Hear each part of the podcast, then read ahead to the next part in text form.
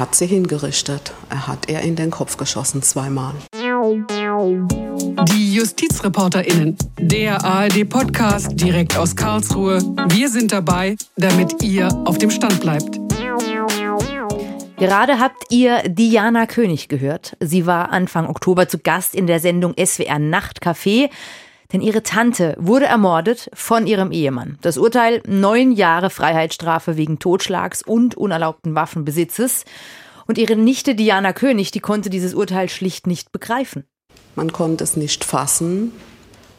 Ja, ein Ohnmachtsgefühl, ein Ganzkörperschmerz. Man fasst es nicht, weil was muss passieren, dass ein Gericht auf Mord plädiert und urteilt?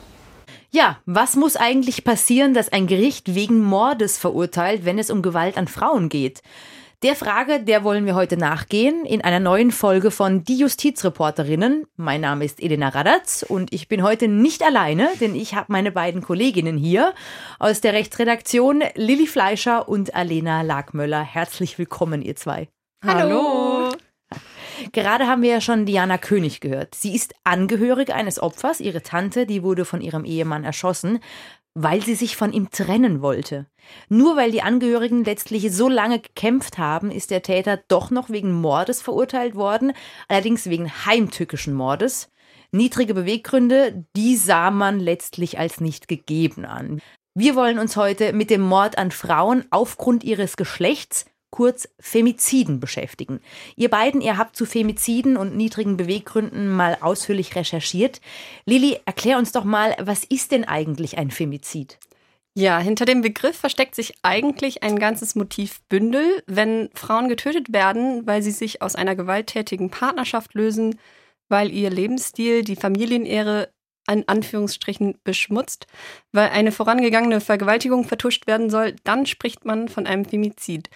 Das heißt natürlich nicht, dass jede Tötung einer Frau ein Femizid ist, denn Frauen werden auch aus anderen Gründen Opfer einer Tötung.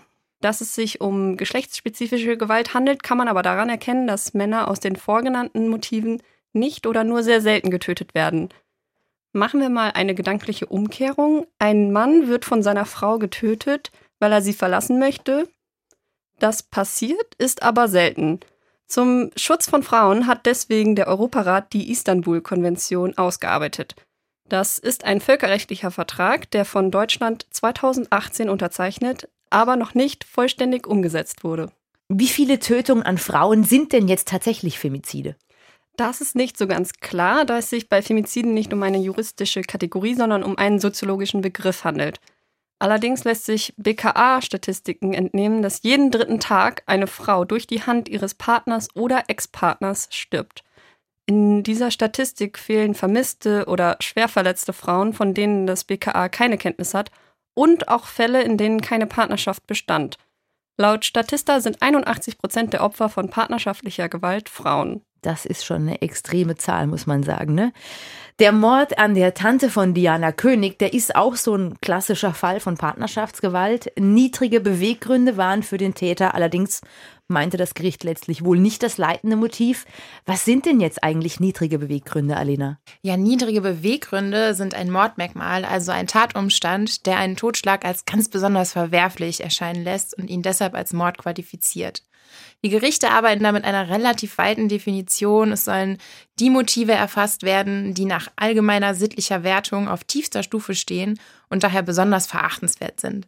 Jetzt können sich die Hörerinnen und Hörer ja mal kurz fragen, welche Motive sie als besonders verachtenswert empfinden und welche Mordmotive vielleicht gerade noch so nachvollziehbar sind. Ja, das, du sagst es schon, da ist die Abgrenzung wahnsinnig tricky. Stellt denn ein Femizid einen Mord aus niedrigen Beweggründen dar? Ja, das lässt sich so pauschal natürlich nicht beantworten, denn wie Lilly gesagt hat, wird unter dem Begriff ein ganzes Motivbündel gefasst. Das Vorliegen niedriger Beweggründe wird am Einzelfall entschieden. Wenn wir uns als Beispiel mal die Trennungstötungen rausgreifen, dann ist die Rechtsprechung auf jeden Fall uneinheitlich. So hat der BGH noch 2019 entschieden, dass die Tötung des sich trennenden Partners nicht zwangsläufig einen niedrigen Beweggrund darstellt. Also, dass die Trennung vom Opfer ausging, spreche ferner gegen die Niedrigkeit der Beweggründe. Mhm. Aus dem Jahr 2008 habe ich eine Entscheidung gefunden, in dem der BGH die Beweggründe dann nicht als niedrig ansehen will, und jetzt zitiere ich wörtlich, wenn der Angeklagte durch die Tat sich dessen beraubt fühlt, was er eigentlich nicht verlieren will. Also die emotionale Situation des Täters wird stark betont und die Frau, das Mordopfer, wird sprachlich zu einem Objekt herabgestuft, dessen man sich beraubt fühlen kann. Ja, das hört sich doch sehr patriarchalisch an, ne? dass der Täter seiner Frau beraubt wird. Das wird ja sogar ein juristischer Begriff, nämlich der Raub verwendet, also ein Verbrechen. Würdest du sagen, dass der BGH sich hier zu sehr auf die Seite der Täter stellt? Ja, also ich würde zumindest sagen, dass hier sehr täterfreundlich, geradezu verständnisvoll argumentiert wird. Ich erinnere mich, dass ich die Entscheidung von 2019 in einer Rechtsprechungsübersicht in der Vorbereitung auf das erste Staatsexamen gelesen habe und es nicht fasten konnte. Ich saß in der Staatsbibliothek am Potsdamer Platz in Berlin und dachte, das kann doch nicht wahr sein. Der BGH bringt die autonome Entscheidung von Frauen, ein Recht, das historisch erkämpft werden musste, gegen das Vorliegen niedriger Beweggründe in Stellung. Das habe ich damals nicht verstanden und das verstehe ich heute nicht. Ich danke euch erstmal für eure rechtliche Einordnung. Wir haben uns jetzt allerdings noch jemanden in die Sendung eingeladen, die tagtäglich mit Frauen arbeitet, die Opfer von Gewalt wurden, zum Beispiel von ihren Freunden oder Ehemännern nämlich die Rechtsanwältin Christina Klemm. Sie ist Fachanwältin für Familien- und Strafrecht in Berlin und sie vertritt seit mehr als 25 Jahren Menschen, die von Gewalt, sei es wegen ihres Geschlechts, wegen ihrer Herkunft oder ihrer sexuellen Orientierung betroffen sind. Als Expertin auf diesem Gebiet war sie unter anderem mehrfach als Sachverständige in öffentlichen Anhörungen im Bundestag geladen, so zum Beispiel im Jahr 2021 zum Antrag Femizide in Deutschland untersuchen, benennen und verhindern. Hallo Frau Klemm, schön, dass Sie sich Zeit genommen haben für uns. Ja, guten Tag. Vielen Dank für die Einladung. Ja, Frau Klemm, wie kamen Sie denn zu Ihrem Beruf, beziehungsweise was war Ihre Motivation, sich in diesem Themenfeld zu spezialisieren? Naja, ich wollte eigentlich mal was ganz anderes werden als Juristin und dann habe ich aber tatsächlich sehr früh schon auch aufgrund meiner politischen Arbeit ich war lange in Gruppen engagiert, die sich zum Beispiel um das Abtreibungsrecht gekümmert haben oder auch in antifaschistischen Gruppen. Und dann habe ich gedacht, ich möchte gerne ähm, bestimmten Menschen zur Seite stehen und sie mit den Mitteln des Rechts sowohl verteidigen als auch eben dann vertreten, wenn sie Opfer von schweren Straftaten geworden sind. Und deshalb habe ich Jura studiert. Jetzt vertreten Sie ja die Nebenklage in Strafprozessen. Vielleicht können Sie uns erzählen, welche Rolle Sie als Vertreterin der Nebenklage spielen und worin Ihre Hauptaufgabe besteht. Die Nebenklage bedeutet, dass Opfer schwerster oder schwerer Straftaten eine eigene Subjektstellung in einem Strafverfahren bekommen sollen. Das heißt, sie sind nicht nur Beweismittel, also Objekt des Verfahrens. In dem Verfahren geht es ja um die Durchsetzung des staatlichen Strafanspruchs, sondern sie sollen eben eine eigene Rolle bekommen, ihre eigene Position einnehmen, Informationsrechte haben, auch eigene Anträge stellen können, selbst plädieren können etc. Und das mache ich für meine Mandantinnen in den Verfahren von Beginn an. Also ich vertrete sie schon im Ermittlungsverfahren. Ich ähm, begleite sie zu Vernehmungen. Ich stelle Beweisanträge. Ich kann auch eigene Ermittlungen anstellen. Ich informiere sie über den Stand des Verfahrens. Ich mache Beschwerden, wenn die Verfahren eingestellt werden. Ich versuche sie dann im Zwischenverfahren zu vertreten, berate sie. Also ein Hauptfeld ist, den Betroffenen immer wieder möglichst große Transparenz über dieses Verfahren zu ermöglichen, dass sie wissen, was geschieht gerade. Denn diese rechtlichen Verfahren sind äußerst kompliziert und Zugang zum Recht kann ja nur dann erfolgen, wenn man wirklich informiert ist darüber, was geschieht. Wie findet Ihre Mandantschaft Sie denn? Gibt es zum Beispiel Einrichtungen wie Frauenhäuser oder Opferschutzvereine, mit denen Sie zusammenarbeiten? Ja klar, es gibt Frauenberatungsstellen. Darüber finden mich Mandantinnen. Ich gebe Rechtsberatung eben auch in Beratungsstellen in Berlin zum Beispiel für vergewaltigte Frauen oder eben andere Frauenberatungsstellen oder auch Beratungsstellen gegen rassistische Gewalt etc. Also ich arbeite mit Beratungsstellen zusammen, da ich das jetzt aber auch schon so viele Jahre mache und ja auch ein Buch publiziert habe zu Gewalt gegen Frauen. Ich glaube, deswegen gibt es viele Möglichkeiten, mich zu finden.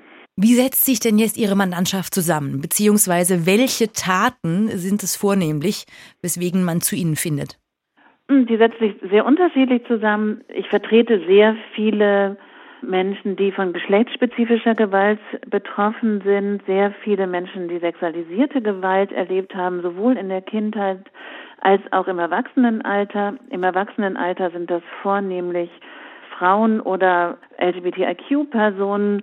Da sind es sehr wenig Männer. Ansonsten setzen die sich zusammen aus wirklich allen Bevölkerungsschichten, alle Herkünfte. Es gibt reiche, arme, ähm, junge, alte, alle Menschen, die man sich so vorstellen kann. Jetzt sprechen wir in unserem Podcast ja über Femizide, also die Tötung von Mädchen und Frauen aufgrund ihres Geschlechts. Wenn das Opfer bereits tot ist, wen vertreten Sie dann in der Nebenklage? Ich verhandle natürlich auch häufig versuchte Femizide.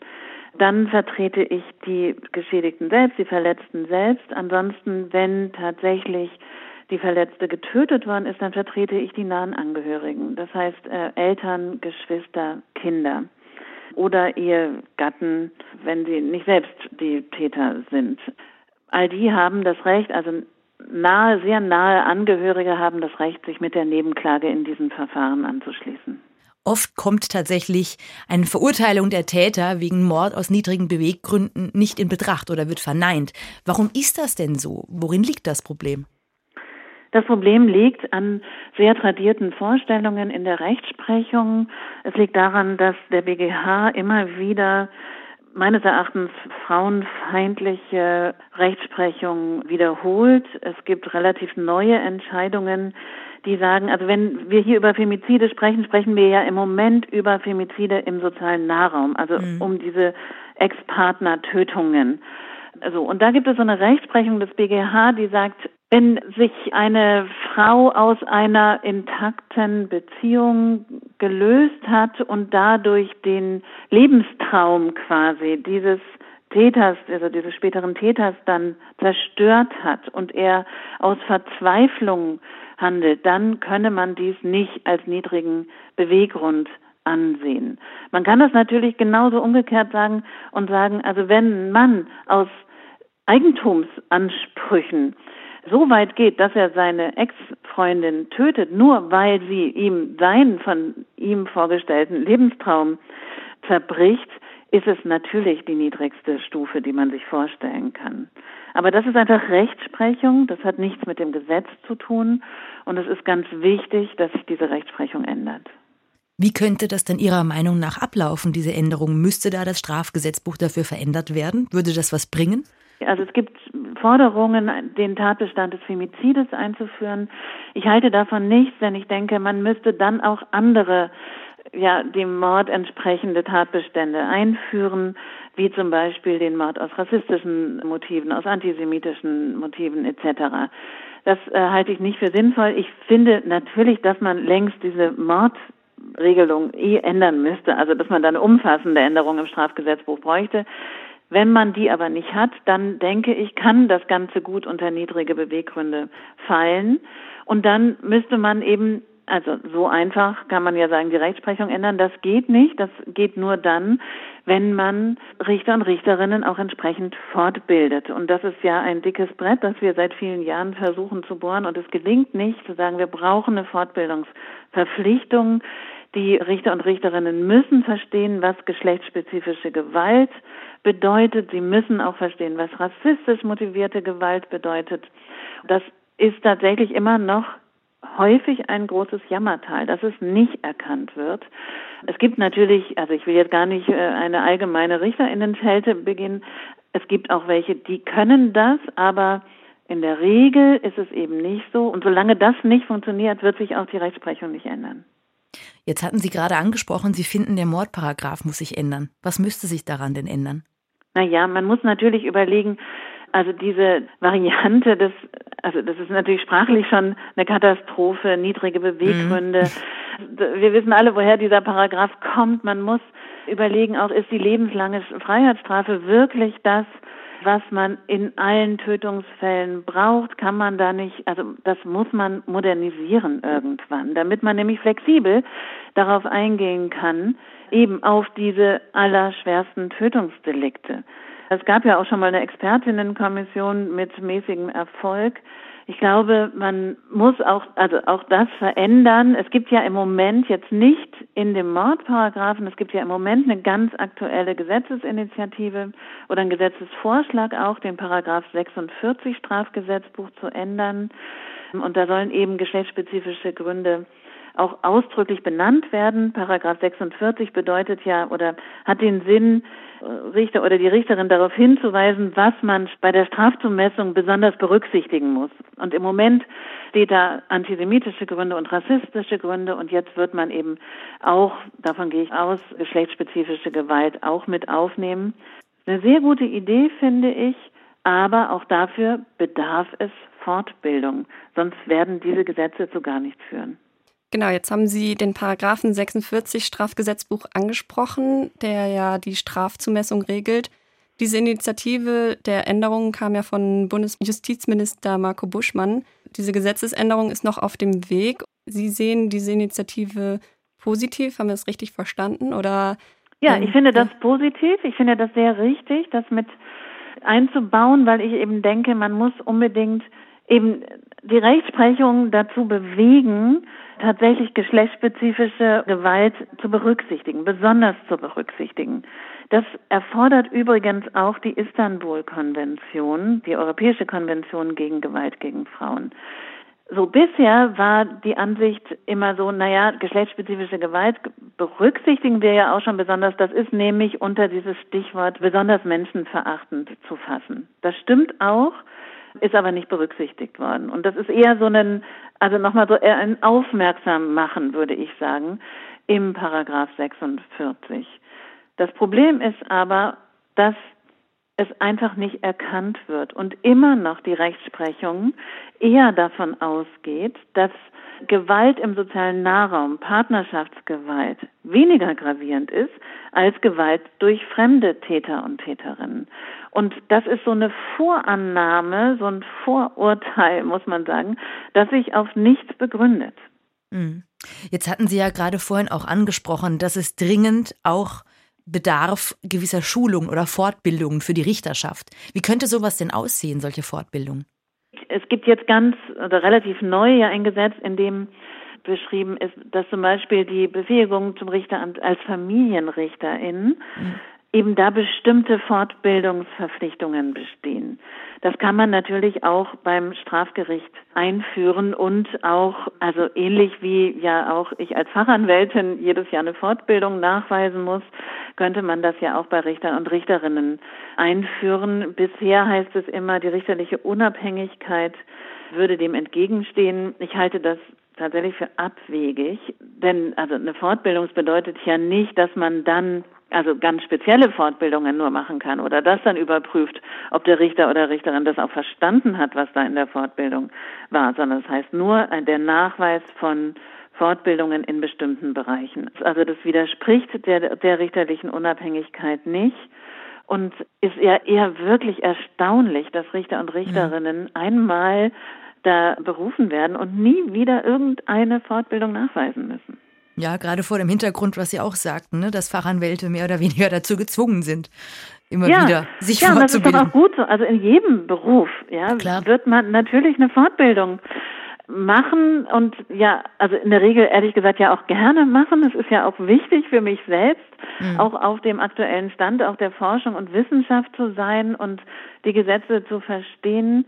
Deswegen, also finde ich, ist es auch wirklich nicht zu viel auch der Richterschaft das zuzumuten. Und ich finde auch, also ich fände es zum Beispiel auch richtig, dass Richter und Richterinnen verpflichtet werden, mal andere Verhandlungen anzusehen, ja, damit sie mal verstehen, wie machen das denn meine Kollegen und Kolleginnen? Wie gehe ich denn eigentlich mit Zeugen und Zeuginnen um? Wie verhandle ich hier? Das ist ja immer alles so selbst gemacht, statt mal wirklich strukturiert zu gucken, was ist denn sinnvoll? Wie schütze ich denn Verletzte schwerer Straftaten gut, auch durch den Umgang mit ihnen im Gericht? Ja, die Fortbildungen haben Sie ja schon angesprochen, dass man Richterinnen und Richter nochmal fortbildet und auch die Ergänzung des Paragraphen 46 Strafgesetzbuch wäre ja ein erster Schritt in Richtung Aufmerksam machen. Jetzt hat der Europarat kürzlich Deutschland gerügt und zwar ging es darum, dass insbesondere die Bekämpfung von Gewalt gegen Frauen in Deutschland bemängelt wurde von einer Expertenkommission. Eine Forderung der ExpertInnen ist, mehr Frauenhausplätze zu schaffen und das Beratungsangebot für von Gewalt betroffene Frauen weiter auszubauen. Wie ist denn da die Lage in Berlin, wo Sie arbeiten? Also ich arbeite in Berlin, aber natürlich auch bundesweit und ich arbeite sehr viel mit der auch mit einem mit dem Bundesverband der Frauenberatungsstellen zusammen und ich kann Ihnen sagen, die Situation ist also katastrophal, ja, so, dass in einem so reichen Land wie in Deutschland es zu wenig Frauenhausplätze gibt, es zu wenig Frauenberatungsstellen gibt. Frauen zum Beispiel in Berlin zwei bis drei Monate warten nach einer Vergewaltigung, bis sie endlich beraten werden können, weil die Beratungsstellen überlaufen sind. Überhaupt also jemanden zu finden, der sie berät, also auch der Zugang dazu im ländlichen Bereich, das ist unglaublich schwierig. Und das setzt ja die Istanbul-Konvention sehr genau voraus, wie viele Plätze eigentlich erforderlich sind. Und das ist dieser Staatenbericht, den Sie angesprochen haben. Was auch fehlt, ist so eine bundeseinheitliche Koordinierungsstelle. Also damit zum einen nicht jedes Bundesland alles wieder neu erfinden muss, zum anderen aber auch, dass man über die Bundesländer hinweg auch bestimmte Maßnahmen ergreifen kann. Und wir haben zum Beispiel ein riesiges Problem bei der Hochrisikoeinschätzung. So, das ist also eine Frau, die ihren Partner verlässt und sagt, der hat mich geschlagen, der hat auch angedroht, mich zu töten, der hat mich auch schon gewirkt, also so alle möglichen Warnsignale eben ausspricht die muss am Ende selbst gucken, wo sie bleibt und womöglich hat sie noch nicht mal einen Frauenhausplatz, wo sie hingehen kann, weil sie entweder ein Kind hat, das, also ein männliches Kind, das zu alt ist, um ins Frauenhaus mitgenommen zu werden, oder Haustiere, oder weil es keinen Platz in der Nähe gibt, etc., etc. Also es gibt wirklich einen großen Mangel in Deutschland und das vielleicht auch noch Deutschland im neuen Haushaltstitel ist bundesweit für die Bekämpfung gegen Gewalt gegen Frauen, also nicht die Länder, der Länderetat, sondern der Bundesetat auf fünf Millionen festgeschrieben. Das ist so gering, dass man eigentlich denkt, das kann man gleich vergessen. Was sind denn jetzt notwendige Schritte, die Deutschland dringend vornehmen müsste, um die Vorgaben der Istanbul-Konvention besser umzusetzen als bisher? Ja, da sind ja viele Punkte angesprochen worden von Grevio, von diesem Gremium. Das eine ist eben diese Koordinierungsstelle endlich einzurichten. Das ist längst überfällig. Und dann gibt es eben so verschiedene Maßnahmen, also eine Hochrisikoeinschätzung bundesweit und flächendeckend einzurichten, die Beratungsstellen zu erhöhen, die, die Plätze, die Möglichkeiten, die Kapazitäten. Auch die Ermittlungsverfahren, ja, die dauern mhm. ja ewig in Deutschland. Auch da die Kapazitäten zu erhöhen. Es reicht nicht, irgendwie das materielle Gesetz zu ändern und dann aber die Polizei auf den gleichen Stellen sitzen zu lassen, sondern auch da müssen mehr Kapazitäten sein. Wir haben mittlerweile ja in Berlin, wenn es keine Haftsache ist, in der Regel ein bis zwei Jahre, bis wir zu einer Hauptverhandlung kommen. Das ist natürlich Sehr lang. unglaublich. Ja, ja. Genau. Dann muss man ein ganz großes Problem ist bei der Partnerschaftsgewalt ist die familienrechtliche Verquickung. Ja, also was macht man mit dem Umgangsrecht? Ja, also der typische Fall: Eine Frau trennt sich von ihrem Mann, die haben gemeinsame Kinder. Sie sagt, der bedroht mich, der hat mich geschlagen, und der Mann klagt Umgang ein. Und da gibt es im Moment sehr wenig sinnvolle Schritte, so, sondern es heißt in der Regel, naja, wir können ja begleiteten Umgang, ist immer gut für die Kinder, da wird schon nichts passieren. Das stimmt aber nicht. Begleiteter Umgang kann katastrophal sein, weil dadurch natürlich am Ende die Adresse der Frau in der Schutzwohnung nicht mehr sicher ist, weil sie verfolgt werden kann, wenn sie die Kinder zu dieser Umgangsbegleitung bringt, weil die Kinder auch dieses Schweigegebot gar nicht einhalten können, weil begleiteter Umgang immer nach ein paar Mal zu unbegleiteten Umgang wird. Also so, da gibt es ganz wenig. Wir haben viel zu wenig Täterprogramme. Ja, so viel zu wenig auch die Möglichkeit, dass die Täter eben tatsächlich sich intensiv mit der Gewalt auseinandersetzen und es dann auch ändern. Also es gibt ein, also so viel, ich kann das glaube ich alles gar nicht jetzt erzählen, was man ändern müsste. Ein weiteres Problem ist ja auch, dass viele Frauen sich gar nicht trauen, sich bei der Polizei zu melden und die Täter anzuzeigen. Was sind da die Begründungen? Oh, das, es gibt wirklich viele Gründe, warum Frauen sich auch nicht trennen. Einer der wirklich großen Gründe ist, weil sie Angst haben, dass sie das nicht überleben. Ja, so. Also wenn mhm. die massive Gewalt erleben und immer wieder bedroht werden, dann ist das Risiko, am Ende tatsächlich getötet zu werden, groß. Oder auch, weil sie nicht wissen, wohin sie gehen sollen. Oder weil sie eben, also diese, diese Gewalt über Jahre hinweg ähm, macht ja auch sehr viel mit dem Selbstbewusstsein der Betroffenen. Häufig wird ihnen ja die Schuld gegeben daran, dass der Mann leider gewalttätig werden muss. Ja, so. Und dann, es ist auch unglaublich schambesetzt für die Frauen, ja, dann irgendwie zu berichten, ich habe hier seit vielen Jahren oder dreimal, fünfmal, zehnmal Gewalt erlebt und konnte mich nicht trennen. Häufig beginnt das ja mit so ganz ambivalenten Gefühlen. Ja, da gibt es den ersten Schlag und dann entschuldigt sich der Täter wieder. Und dann ist das so ein beginnender Kreislauf. Häufig sind die Betroffenen vollkommen isoliert. Auch das ist so eine sogenannte Täterstrategie, die Frauen dazu zu bringen, mit den Freundinnen zu brechen, mit der Familie zu brechen und eigentlich immer nur noch zu Hause zu sein. Also es gibt auch viele Frauen, die zurückgehen, einfach weil sie erleben, dass eben die Frauenhäuser so schlecht ausgestattet sind, dass sie gar nicht wissen, wo sie ihre Kinder weiterhin in die Kita bringen sollen, weil es keinen Kita-Platz gibt, auch keine folgende Wohnung, weil sie finanziell katastrophal versorgt sind. Also es gibt eben wirklich viele Gründe und all diese Gründe könnte man, wenn man mehr Kapazitäten schaffen würde, verhindern. Und wir wissen, dass ich glaube ungefähr 40 Prozent aller Frauen, die getötet werden durch ihren Ex-Partner, vorher Hilfe gesucht haben und sie aber eben nicht bekommen haben. Und das muss sich natürlich ändern. Ja, jetzt haben Sie gesagt, welche Veränderungen es braucht und Sie haben auch von der belastenden Situation der Frauen gesprochen. Wie geht es denn den Frauen dann in den Gerichtsprozessen, wenn es dann zu einem Gerichtsprozess kommt? Das ist sehr unterschiedlich, wie es ihnen geht. Das kommt auch sehr darauf an, wie dieses Verfahren geführt wird, mit welchem Respekt sie auch behandelt werden in den Prozessen. Wenn wir also tatsächlich über versuchten Totschlag oder Mord verhandeln, dann sind wir bei Schwurgerichtskammern, die natürlich schon das mit einer großen Ernsthaftigkeit auch sehen, aber sie erleben dass sie auch immer wieder, also dass ihnen die Schuld gegeben wird, ja, so von den Angeklagten dann. Also dadurch, dass dann versucht wird, dieses Mordmerkmal zum Beispiel wegzuverteidigen, wird versucht, sie schlecht zu machen, um dann darzustellen, dass es eben kein niedriger Beweggrund war warum er sie versucht hat zu töten. Also es ist relativ selten, dass tatsächlich dann eine Anklage wegen einem versuchten Tötungsdelikt kommt. Meistens ist es ja juristisch dann so, dass es eher gefährliche Körperverletzungen sind oder Körperverletzungen auch nur.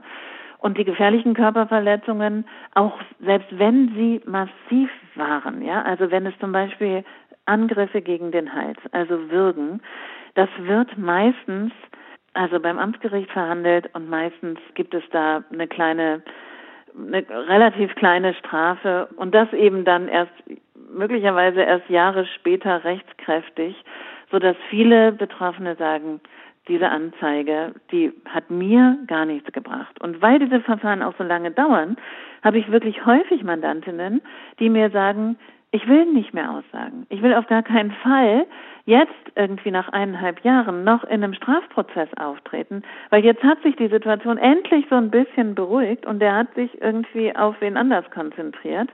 Und jetzt dann nochmal auszusagen, das reaktiviert das ja alles und dann wird er sich bei mir rächen. Hm. Also ja. es gibt da mannigfaltige Probleme.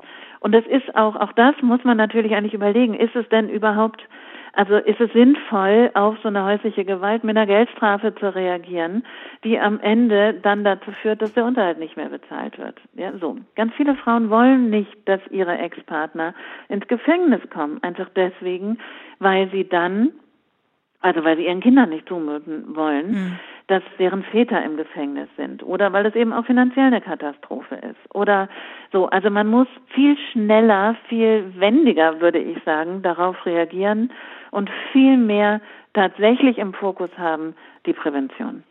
Was würden Sie Betroffenen mit auf den Weg geben? Wohin soll man sich wenden? Sollen Sie sich wenden, wenn Sie von häuslicher Gewalt betroffen sind, gerade akut? Sie sollen so schnell wie möglich bei einer Frauenberatungsstelle anrufen. Da kann man sich erkundigen beim Hilfetelefon, beim bundesweiten Hilfetelefon. Die kennen und vermitteln an alle Frauenberatungsstellen. Sie sollen versuchen, mit anderen Menschen, wenn es keine Beratungsstelle gibt, einfach mit anderen Menschen darüber zu sprechen, dieses Tabu zu brechen. Ich glaube, das ist ganz wichtig, dass überhaupt sich jemanden anzuvertrauen, am besten Beweise sichern, wenn sie es noch nicht schaffen, irgendwie wirklich wegzugehen, Fotos zu machen von den Verletzungen, die irgendjemanden schicken und genau dieses Schweigen brechen. Ich glaube, mhm. Das ist wichtig, wobei ich eigentlich sagen möchte, der Appell geht gar nicht an die Frauen. Ja, wir müssen darüber nachdenken, warum gibt es so viele Täter? So, man muss die Männer eigentlich, die es ja vor allem sind, man muss die Männer ansprechen und sagen, hört endlich auf damit und seid, wenn ihr keine Täter seid, solidarisch mit all den betroffenen Frauen und sprecht mit euren Kumpels, ja, dass das nicht geht, dass mhm. wir nicht in einer Gesellschaft leben wollen, die so viel geschlechtsspezifische Gewalt immer wieder toleriert. Frau Klemm, vielen lieben Dank, dass Sie von Ihrer Arbeit berichtet haben. Ja, herzlichen Dank Ihnen. Ja, das war sehr eindrücklich, was die äh, Rechtsanwältin Christina Klemm uns da geschildert hat, die ja quasi wirklich fast täglich Nebenklägerinnen vertritt, vornehmlich Frauen, die Opfer von Gewalt wurden. Was sagt ihr denn? Was ist euer Fazit von diesem Podcast, Lilly? Ja, ich finde, es wird ganz deutlich, dass Deutschland dringend Nachholbedarf hat, die Vorgaben der Istanbul-Konvention umzusetzen und RichterInnen sind in der Pflicht, das Recht einfach richtig umzusetzen. Man sieht, dass Frauen strukturell benachteiligt werden, wenn Gerichte tendenziell Täter freundlich urteilen. Und Frau Klemm hat ja viele Punkte erwähnt, die sich ändern müssen. Unter anderem muss meiner Meinung nach der Paragraph 46 Strafgesetzbuch ergänzt werden. Ich finde es ganz wichtig, geschlechtsspezifische Gewalt als solche zu benennen und ihre Bagatellisierung zu verhindern. Es kann einfach nicht sein, dass jeden dritten Tag eine Frau stirbt, nur weil sie eine Frau ist. Ja, da hast du völlig recht. Was ich auch schockierend finde, muss ich sagen, dass in so reiches Land wie Deutschland tatsächlich nur so wenig Geld investiert in den Opferschutz oder auch tatsächlich in die Verhinderung dessen, in die Prävention. Also dass einfach zu wenig Frauenhäuser da sind und auch der Etat zu gering ist. Wie siehst du das, Alena? Also ich kann mich da euch nur anschließen. Für mich hat sich heute nochmal ganz besonders eindringlich gezeigt, dass äh, Gewalt gegen Frauen ein strukturelles Problem ist, das sich in der Justiz und im quasi der Gesetzgebung nicht fortsetzen darf. Und da muss angesetzt werden. Da kann man also nur hoffen, dass einerseits der Gesetzgeber und andererseits auch die Politik da tatsächlich tätig wird und vielleicht auch, ähm, um das mal so salopp zu sagen, ein wenig mehr Geld hier locker macht und in Prävention steckt, in Frauenhäuser steckt, in Initiativen steckt, die tatsächlich den Opfern von Gewalt gegen Frauen helfen wollen. Jetzt sind wir schon am Ende von unserem Podcast. Vielen Dank, dass ihr so ausführlich hier für uns euch in das Thema eingearbeitet habt. An dieser Stelle natürlich, bevor wir uns verabschieden, nochmal ganz, ganz wichtig, wollen wir ein wenig Werbung machen für unsere Kolleginnen und Kollegen hier in der ARD, denn wir haben ja relativ viele Podcasts, die ihr euch anhören könnt. Natürlich zuallererst unseren, aber dann natürlich noch ganz viele andere. Habt ihr einen Podcast-Tipp für unsere Hörerinnen und Hörer? Ja, und zwar den Podcast Frauenleben Freiheit schreibt der Iran gerade feministische Weltgeschichte. Das ist ein Podcast vom SWR 2, wo ihr gerne weiterhören könnt ist auch gerade ja auch sehr passend zu unserem aktuellen Podcast zu diesem Thema, zu Frauenrechten. Vielen Dank für diesen Hinweis und diesen Tipp. Also unbedingt mal reinhören. An dieser Stelle bleibt mir gar nicht mehr viel zu sagen, außer wenn ihr Kritik habt. Lob natürlich auch sehr gerne. Dürft ihr uns schreiben. Die E-Mail-Adresse ist euch vielleicht mittlerweile schon bekannt. Justizreporterinnen.swr.de, in diesem Fall ohne Gender-Sternchen zusammengeschrieben. Wir freuen uns auch über Themenvorschläge jederzeit her zu uns hier per E-Mail und sagen an dieser Stelle auf Wiederhören. Vielen Dank, Alina Lagmöller und Lilly Fleischer. Ich bin Elena Radatz. Bis bald.